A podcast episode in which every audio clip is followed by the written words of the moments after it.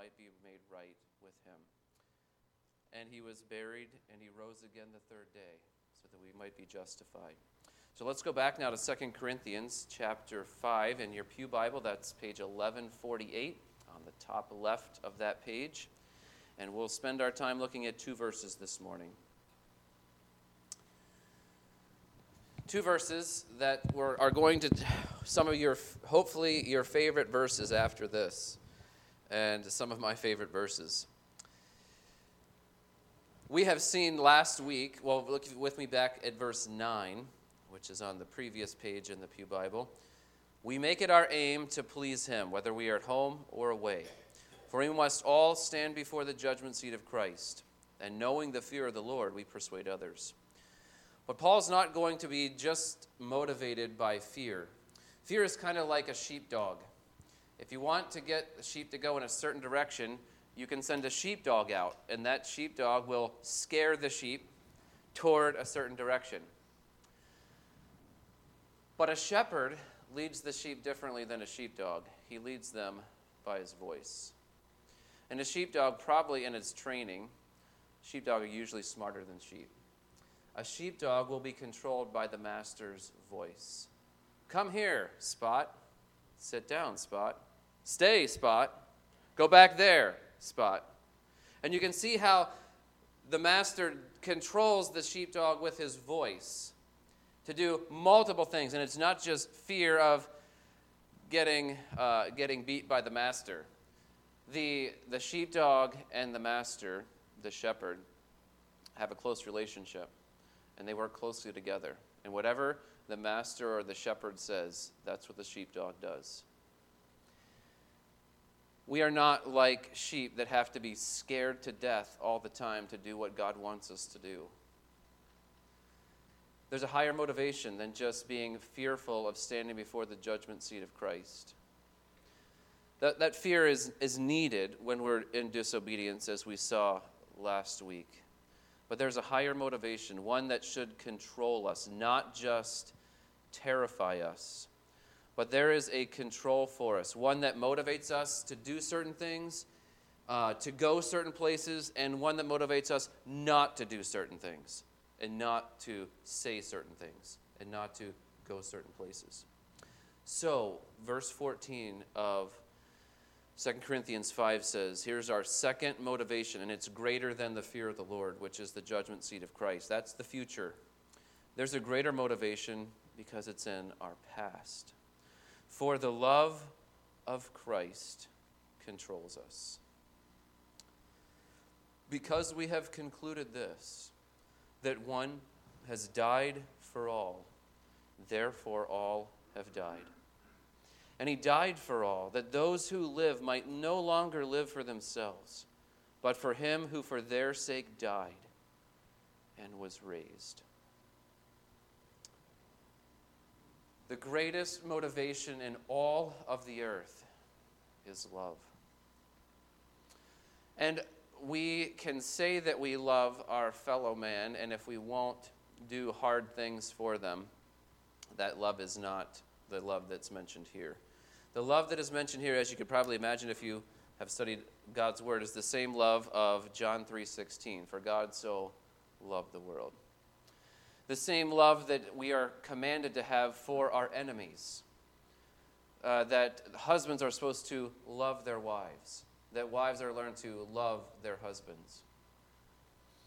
And this love is self sacrificing love outside of the New Testament, this Greek word agape is, is used very, very rarely.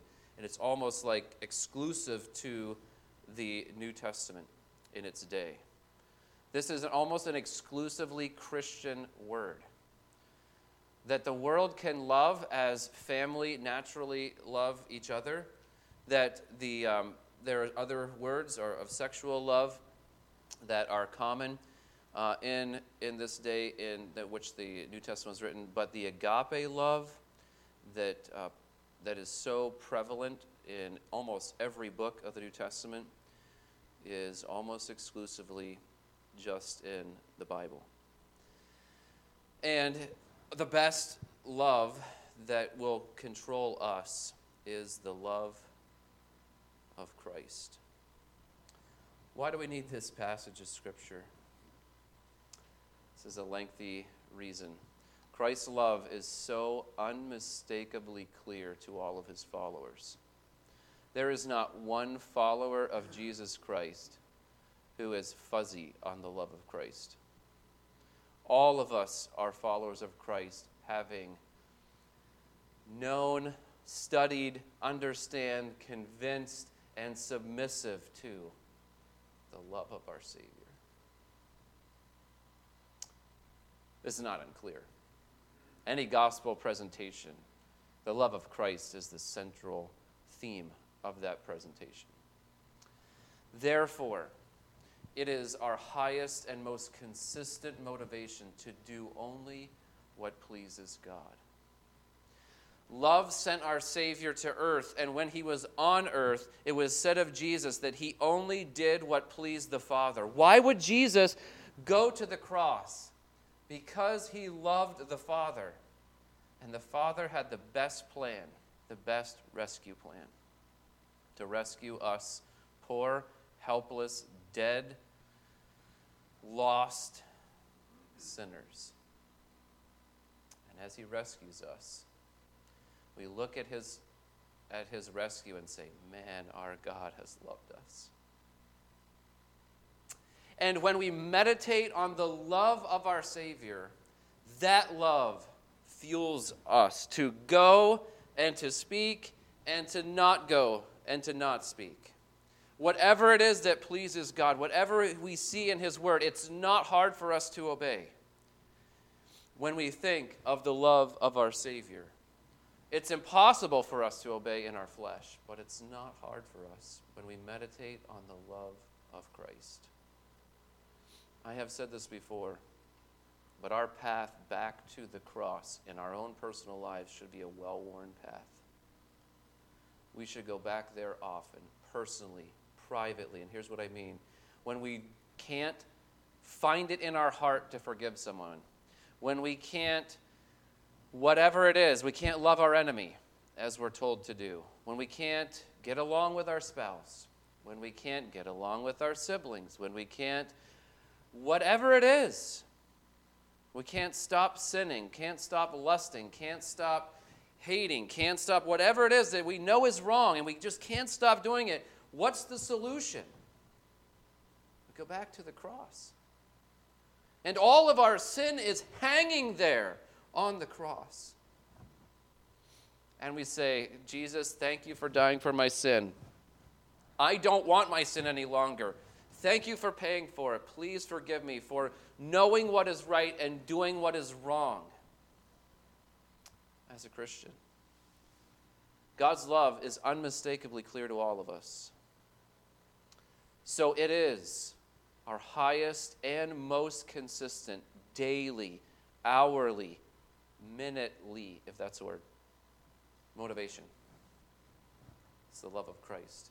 You cannot meditate on the cross of Jesus Christ and his love for you too much. I'll challenge you this week try it. Try to think about Jesus and his love for you on the cross too much you'll probably have the best week of your life. The love of Christ, as the songwriter says, if all of the ocean was ink and all the sky of parchment or paper, we don't talk about parchment today, a roll in a scroll, if all the sky was parchment and all of the all the ocean was filled with ink, and every person on earth a scribe to write the love of God would drain the oceans dry. And it would fill, and all of the sky could not contain the whole of the book that would re- explain to us and expound for us the love of our Savior. That's a rich song. Christ's love is what motivates us to please Him if you and I struggle to please Him, if in our parenting our children are struggling to please Him, if in a classroom of Christians that, that students are struggling to please Him. Those students, those children, us adults, we've got to go back to the love of Christ. And Paul not only just tells us about the love of Christ here in a short phrase, he tells us a thought process that he wants us to have. It's wonderful to know how to think, because often our, our, our, minds are scatterbrained. I'm so like that. Oh, look, something shiny. And I go. And then I, and I think about that, and then something until something else comes along. And then, oh, I want to do that, and I want to do that, and I want to do that. And before I know it, I've wasted a lot of time chasing things or thinking about things that, eh, you could take it or leave it when you really think about it. But when it comes to the love of Christ, you can't think about it too much. And we actually have some help here on how to think of the love of Christ. Well, let's look at verse 14. We're going to look at every word here. For the love of Christ controls us.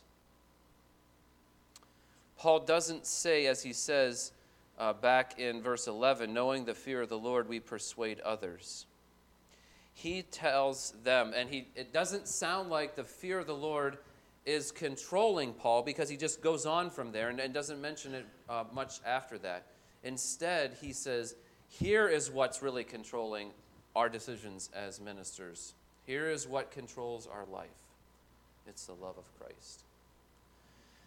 If you're a Star Wars fan or any other fan of any um, spaceship if you're going to infiltrate the enemy territory, you have to take over the control room. The control room is not on the outer edge, the loading dock where the ships come in.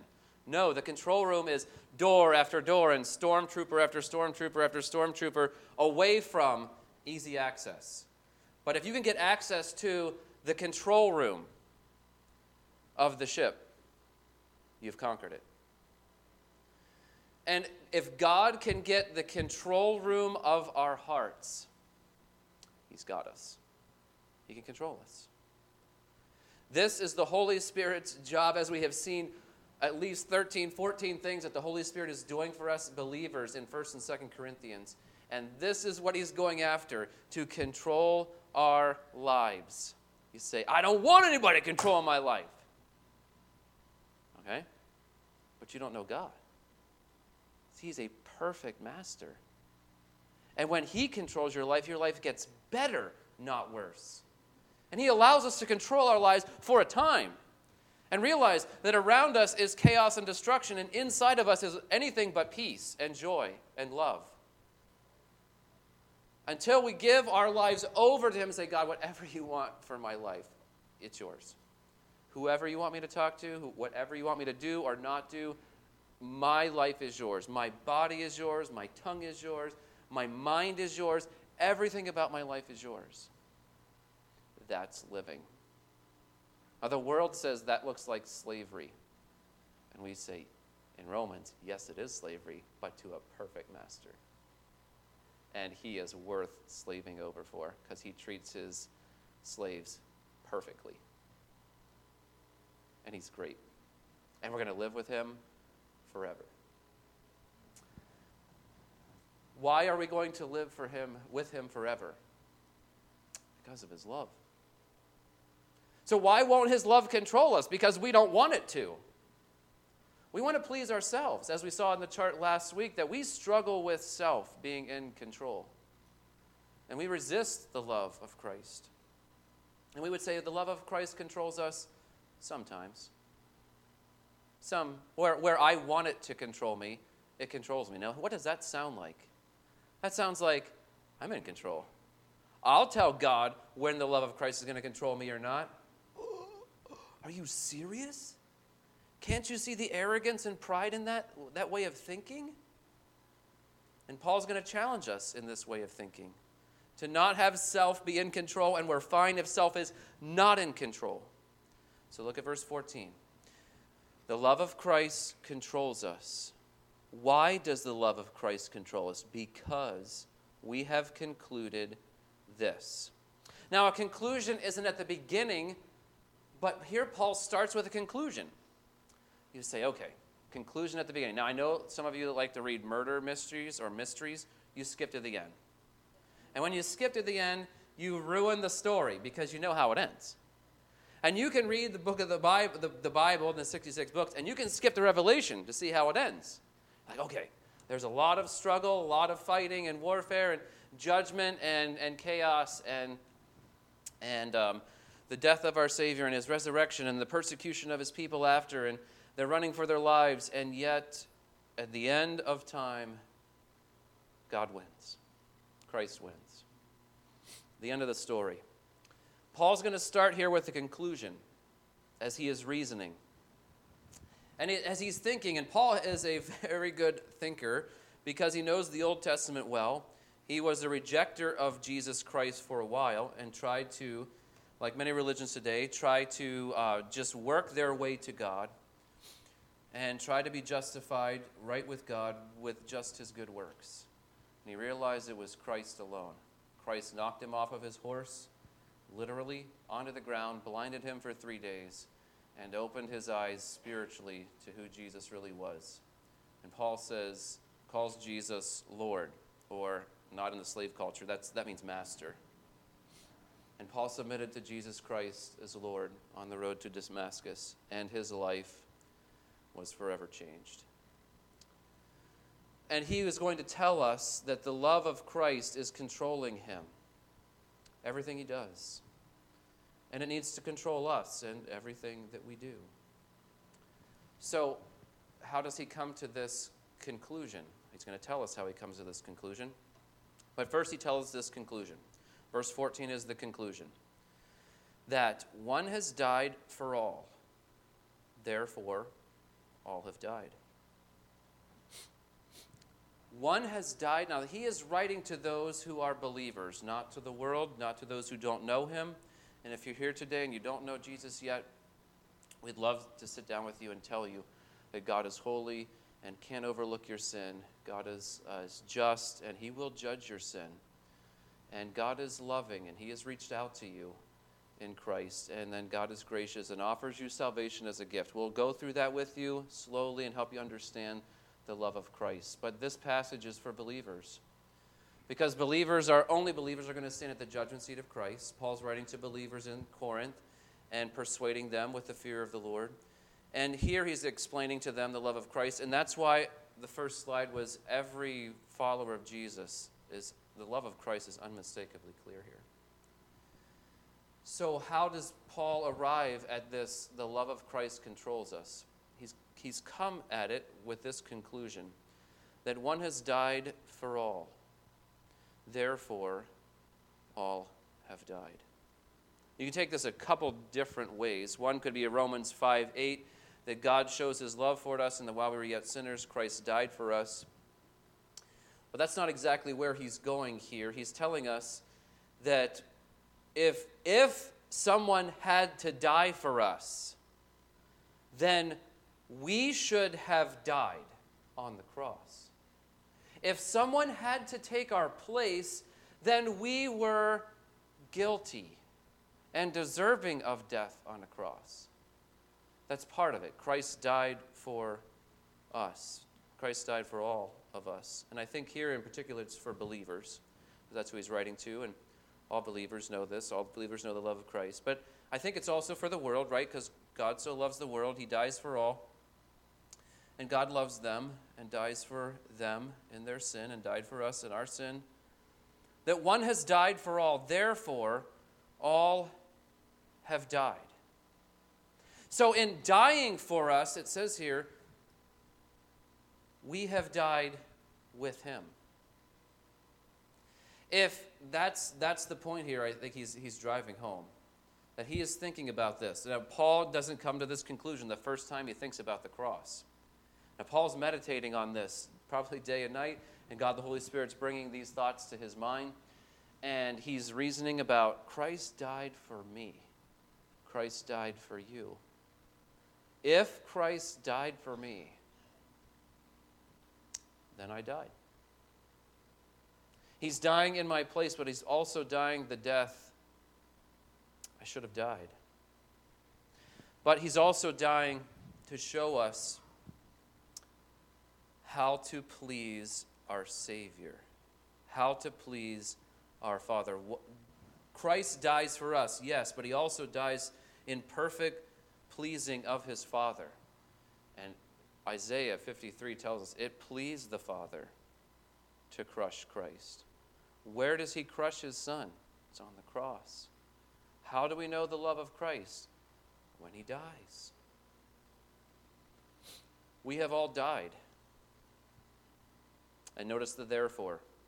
Our death is tied to his death for us. That's what Galatians 2. Now, I, I, say that, and I read Galatians 2 first because Galatians was written before Corinthians. And Galatians 2 says, I am crucified with Christ, nevertheless I live, yet not I, but Christ lives in me. Okay, so Paul's saying in Galatians, I know I'm justified by Christ alone. When I trust Christ and his work on the cross, I'm justified. But when Christ is crucified, I'm crucified with him. So that when he, what he wants me to do, I will do. So all of us have died. If we are alive with Christ, and we are, as his followers, his death caused all of us to die to our own way as well. Christ shows us how to die to self. If you are struggling with dying to self and struggling with that chart last week of, I mean, I really might, might do the right things, but I do it for the wrong reason, to get doing the right things for the right reason and stay pleasing God, it's the cross. Go back to the cross, meditate on how all of your sins, all of them, were on Jesus when he died on the cross. He paid for all of them. You have to pay for zero of your sins. Jesus paid for them all. Why? Because he loved us. And Paul's thinking this through. Why should the love of Christ control Paul and should control us today? Because he's thinking if Christ died for all of us, then all of us have died. We really don't have a life apart from Jesus. And everything we have is because of him. We really don't have, here's my life as a Christian, here's my life elsewhere. It's all one. And it all should be I just live to please him in this passage. So he continues. He gives us the conclusion that Christ died for all of us in our place. And then the consequence of that conclusion. Since Christ, or therefore, since Christ has died for all of us, all of us have died. Romans is going to tell us more about this, but this is where this concept starts in the New Testament and, and, and adds to what we saw in Galatians 2.20. What's it mean to be crucified with Christ? How do I think because I'm crucified with Christ? And it's all the love of Christ that's motivating Paul to think this way and controlling his thoughts. We can't think what we want, how we want, whatever way we want to just to please us and how we f- figure out how to control other people. No, the love of Christ controls us, and when it controls us, what is the result is our life pleases Jesus Christ and him alone. And the love of Christ controls Paul's mind. And he's concluding that if one died for all, therefore all have died. Verse 15. And now he's going to reason more about, show us how he got to that conclusion by, and he died for all, talking about now the purpose for Jesus' death. That those who live, now that is only believers, because those who live cannot be unsaved. The unsaved people are dead in trespasses and sins, and that comes after in Ephesians 2, but we understand that that we are not alive to Jesus Christ. We know from the passage that we're, there, you weren't on the path that led to life unless you believed the gospel in 1 Corinthians 15. And you weren't guaranteed a resurrection that would lead to eternal life unless you turned from your sin and trusted completely in Jesus Christ, following him as your Lord and Savior. But here he says in verse 15, that he died for, and he died for all, that those who live. So, why does Jesus die for all? What does it mean that all have died in verse 14? What does that look like in life? That those who live might no longer live for themselves. Have you ever said, Get out of my way? Stop wasting my time, my money, my life. We got to be careful with that. Because usually, it reveals a heart that is selfish, that I'm trying to control something. And when people aren't getting the fact that I'm in control of me, and I'm in control of my room, and my stuff, and my car, and my house, and my vacation, and my, my, my, my, my, and if they submit to me, then life is good. And if they don't submit to me, ho, ho, ho, wrath. No. Me my mind is not in the equation here at the love of Christ at the cross. The cross of Christ, the love of Christ controls us. I've died with Christ. There is no me, my, my stuff, my way, my time, my money anymore. You say, does God just want us to give everything away and let people come and trash our house and steal everything? No. We're stewards. Just like Joseph was a steward in the, in the house of Potiphar, he didn't own anything, everything he had to oversee. God allows us to oversee a bank account, oversee cars and houses and, and vacations and everything else that we have. But all those things that we have, including our children, grandchildren, are just gifts from God to please Him. And what helps us to want to please Him with all that we have and all that we are? The love of Christ. It really does control us. It controls everything we think, everything we say, everything we do. And if you're not thinking this way, meditate on this day and night. These are two simple verses here with profound truth. Verse 15 continues he died for all, that those who live might no longer live for themselves, but for him who for their sake died. And as we learned in Sunday school, he was raised. This death is not like someone who dies and is their, their death does really nothing other than it extends our life. No.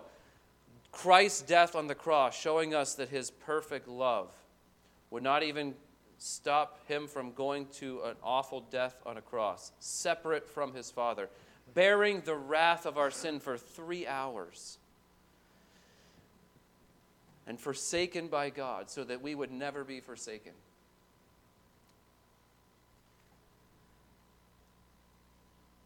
If you and I struggle to please God with our lives, go back to the cross. Here's why Jesus dies for all that those who live might no longer live for themselves. The only reason we're still breathing is Jesus' love. The only reason we're not going to burn in hell for all eternity is Jesus' love. The only reason we're going to be on our faces worshiping Him for a good part of eternity, I don't know how long, is Jesus' love. And anything He wants us to do in heaven will be done perfectly and with the right spirit. Why? Because we're going to be in the presence of His perfect love. And now, what motivates us today is something that has happened in the past, that is written, that we can read and study and meditate on. And it's changing us from the inside out. That we want to please ourselves when, when Christ rescued us. And as we grow as a Christian, more and more of our life is controlled by the Spirit, submissive to the Father and the Son. And whatever God wants us to do, whoever He wants us to befriend, and however He wants us to live, we're willing participants in this. And not saying, well, God, I'm not going to do that. Are you serious? You're telling the Almighty who rescued you by the love of His Son that you're not going to do something? that is clearly what he's revealed in his word to, that you should do, like loving your enemy. No, God, you don't know what they did to me. Okay, go back to the cross. Look at what they did to my son, Okay, I want you to love the world like that. Okay, God, I will. Look at the blood flowing from his back and his face and his side. Look at the blood flowing from his hands and his feet. And you're to tell your bleeding Savior, no, I'm not going to do that. What arrogance and pride we have that we would put limits on the love of Christ and tell God how He's going to control us or what we're going to do and not do. We have one option when we are controlled by the love of Christ, and it is that we would live, no longer live for ourselves, but only live for Him who died, who for their sake died and was raised. What does Christ's love control us to do? In verse 15, it controls us away from living for ourselves, away from selfish motivations, away from self altogether.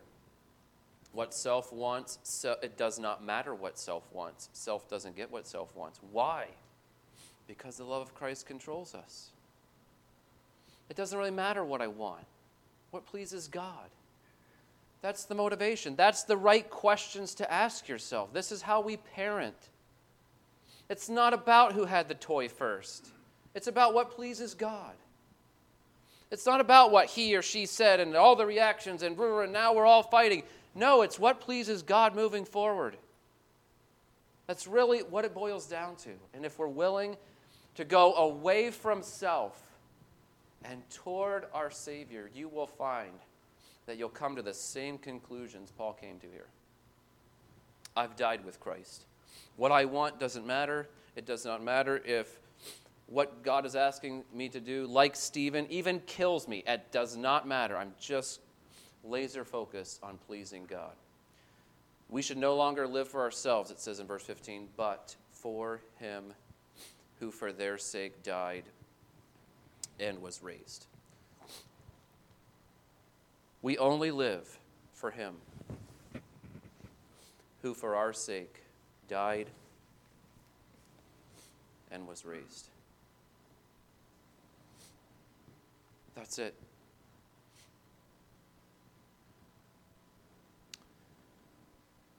Live for Him alone. This is what His love controls us to do. It's always going to control us away from ourselves. What did Jesus say? If you want to be my followers, you have to deny yourself. It matches this. Take up your cross daily. What does take up your cross daily mean? Be motivated by the love of Christ daily and follow him. Follow Jesus how? Showing, learning from the love of Christ, being motivated by that love, and then ministering. That's the passage, the whole passage about ministry to other people. Because the love of Christ has ministered to you, you're now seeing the glory of God and reflecting that glory to other people. So your enemies need to see the love of Christ through your love for them. You say, that's impossible. That's right. Possible in your flesh. All of the fruit of the Spirit is impossible in your flesh. You need the Spirit to produce His fruit in you. And the first aspect of the fruit of the Spirit is love, joy, peace, etc. Anything that Christ asks His followers to do in the New Testament is motivated by the love of Christ.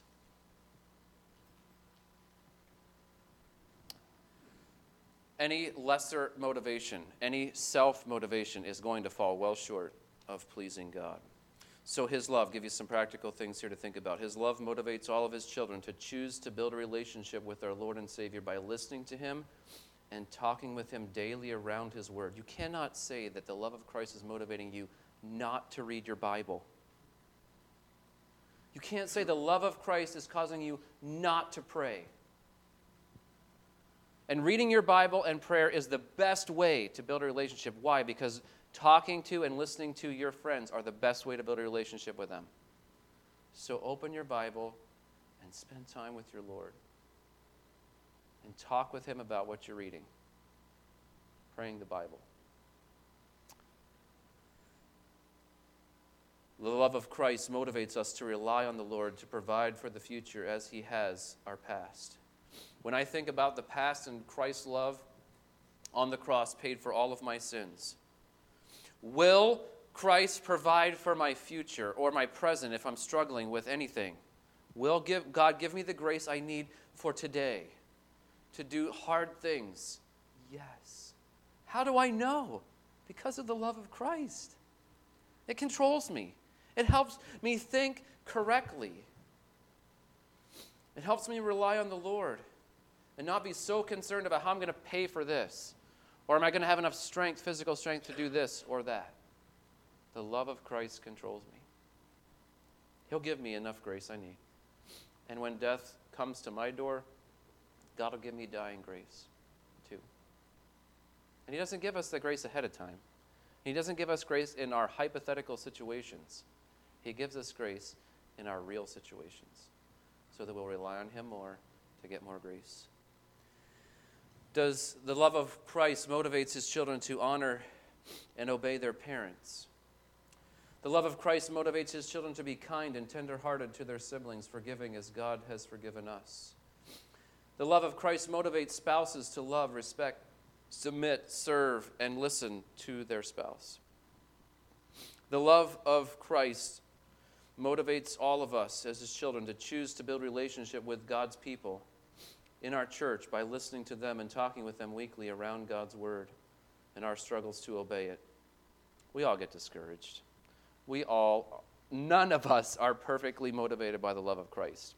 But when another believer tells us that they're motivated by the love of Christ and how that looks like in their life, it motivates us.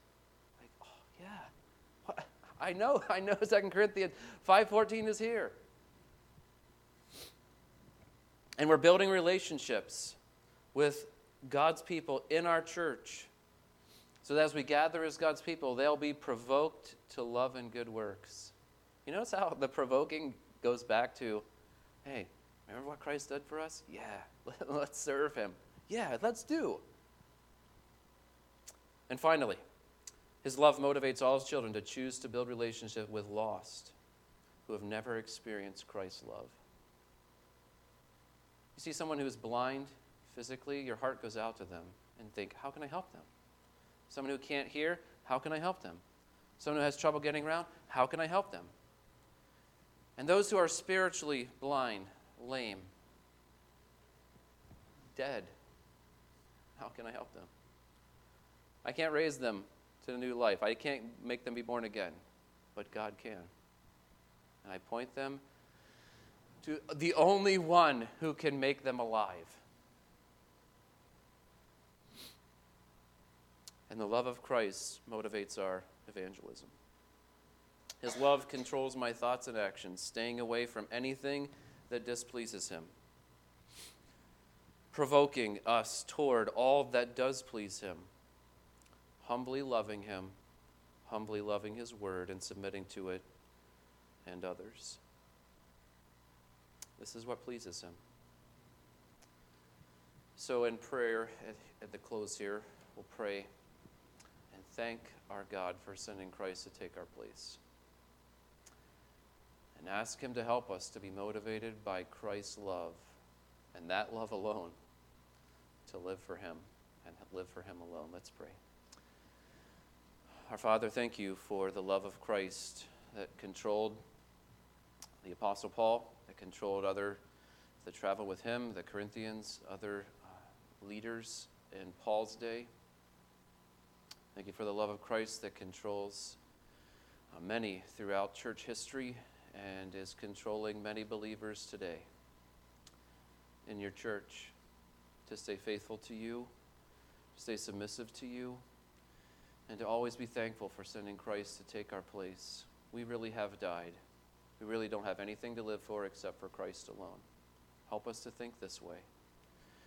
And help the love of Christ to motivate us. If it's not, I pray that it would motivate us afresh this week. Send us all back to the cross. Help us to read its story and think about why he was doing it And what does that mean for me? Help us to willingly submit to our Savior. And however and whatever He wants us to do, help us to be willing to do it, no matter how hard. Because we just want to please you. In Christ's name we pray.